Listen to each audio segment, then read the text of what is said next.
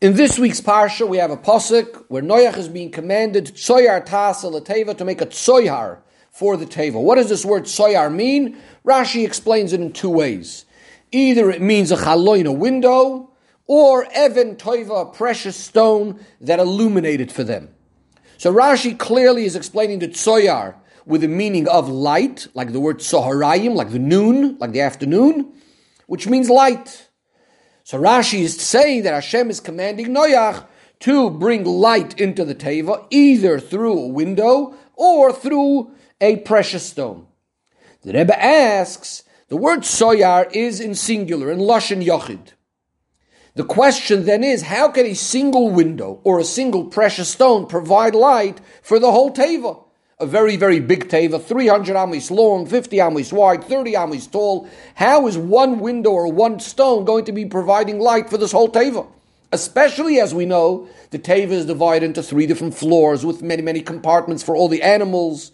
How could there possibly be enough light from this one single window or stone?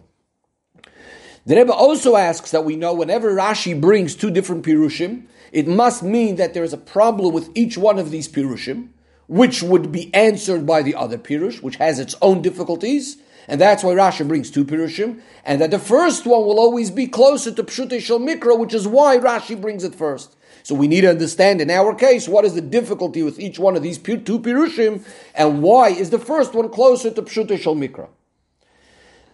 The Rebbe then asks, we know that whenever Rashi has a common problem with two Pirushim, he will bring a third Pirush, to answer the question that we have with the first two Pirushim, even though this third Pirush will have its own set of difficulties.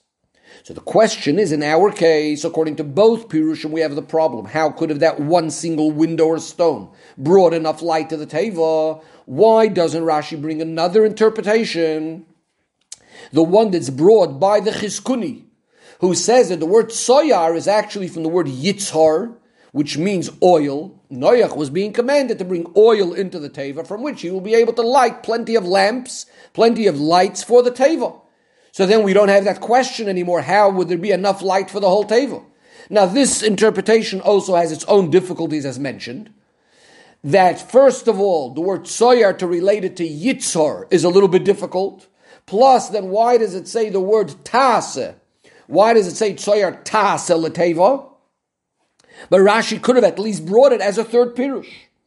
The Rebbe now turns to another part of the parsha. After the Mabul, Hashem promises Noach and says, Yoim v'layla lo yishboisu, that from now on there won't be any interruption anymore in the functioning of the sun, the moon, the stars, the planets, etc., and the constellations.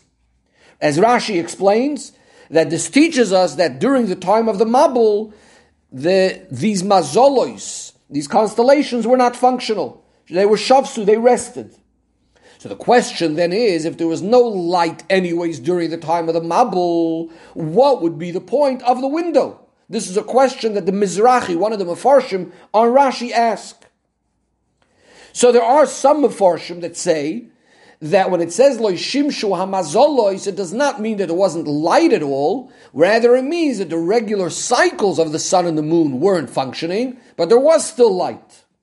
But the Rebbe says that we know that Rashi writes his Pirush in a way that even a five-year-old child should be able to understand. And when Rashi says Lo Shimshu Amazolis, they weren't functioning, it sounds like they weren't functioning at all, that there was no light. So therefore the question again would be, what would be the point of the window?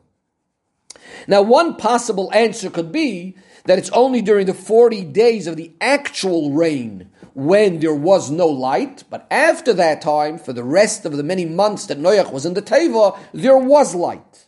But the question would still remain, according to the Pirush that says that it means a window, so what was illuminating the Teva during the 40 days when the sun and the moon weren't shining?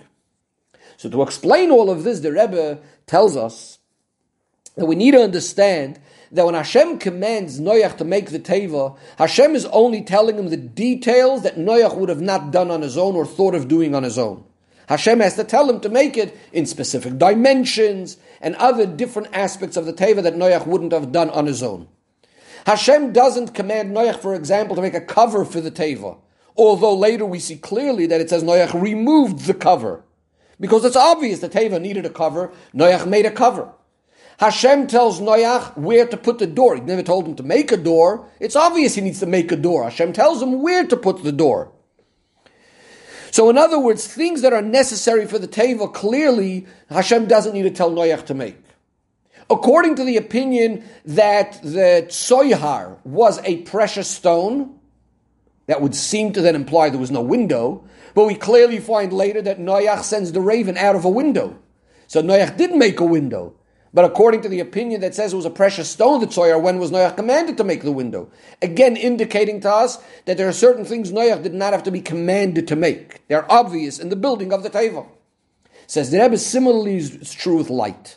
Noach did not have to be told to provide light for the Teva. It's clear that he has to provide light. How else is he going to be taking care of all the animals in all their in all of their compartments and so on and so forth? How else is he going to be surviving for the next year or so in the table without light? Of course, he has to bring in light. Of course, he's bringing in oil, candles, or whatever else is necessary.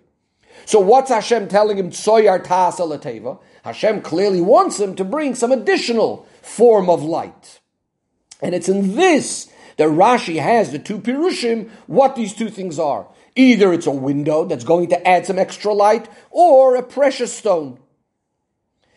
So the Rebbe says these are Rashi's two pirushim. And for each one of these, there will be a problem. That's why Rashi needs to have the other pirush. So, number one, if we say that it is a window, the question will be, as said before, how could you possibly bring enough light through one window? Now, you could say that the window is not necessarily only for light, it's also for other uses. You know, as we said before, he sends the raven out the window and so on.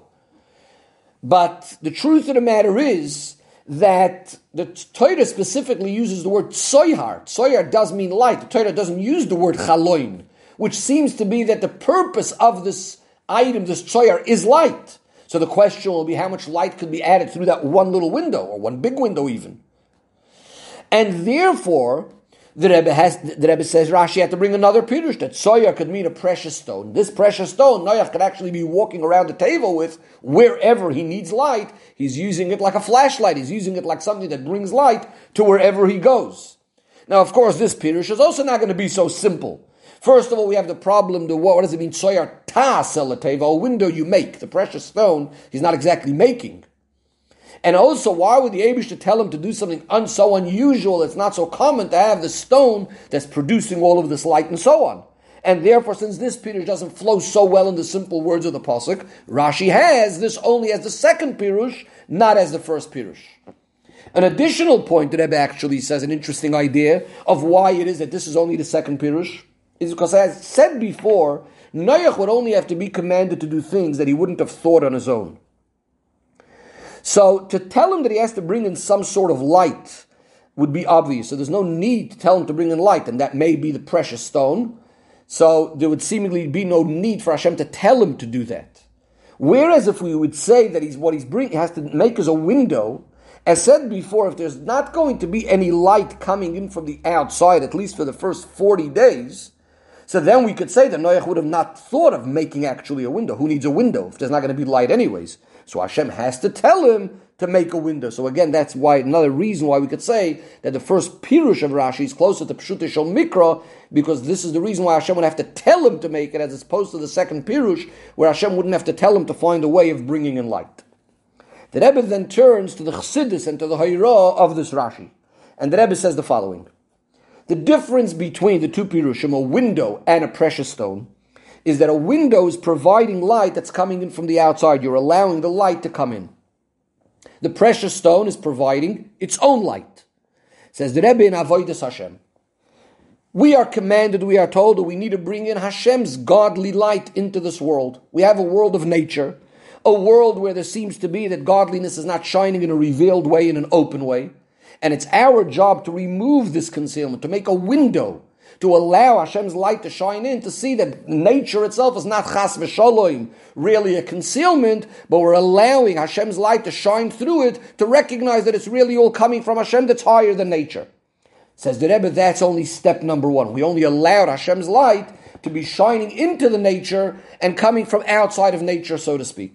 But then the Rebbe says there's a higher level. That's the V'yeshoimrim. The next level up is to reveal within the nature itself how the nature itself is actually also a part of what Hashem makes, is also part of Hashem's greatness and Hashem's powers to recognize that the nature itself is a source of light, like the stone itself is not only allowing other light to come inside, but becoming a source of light itself.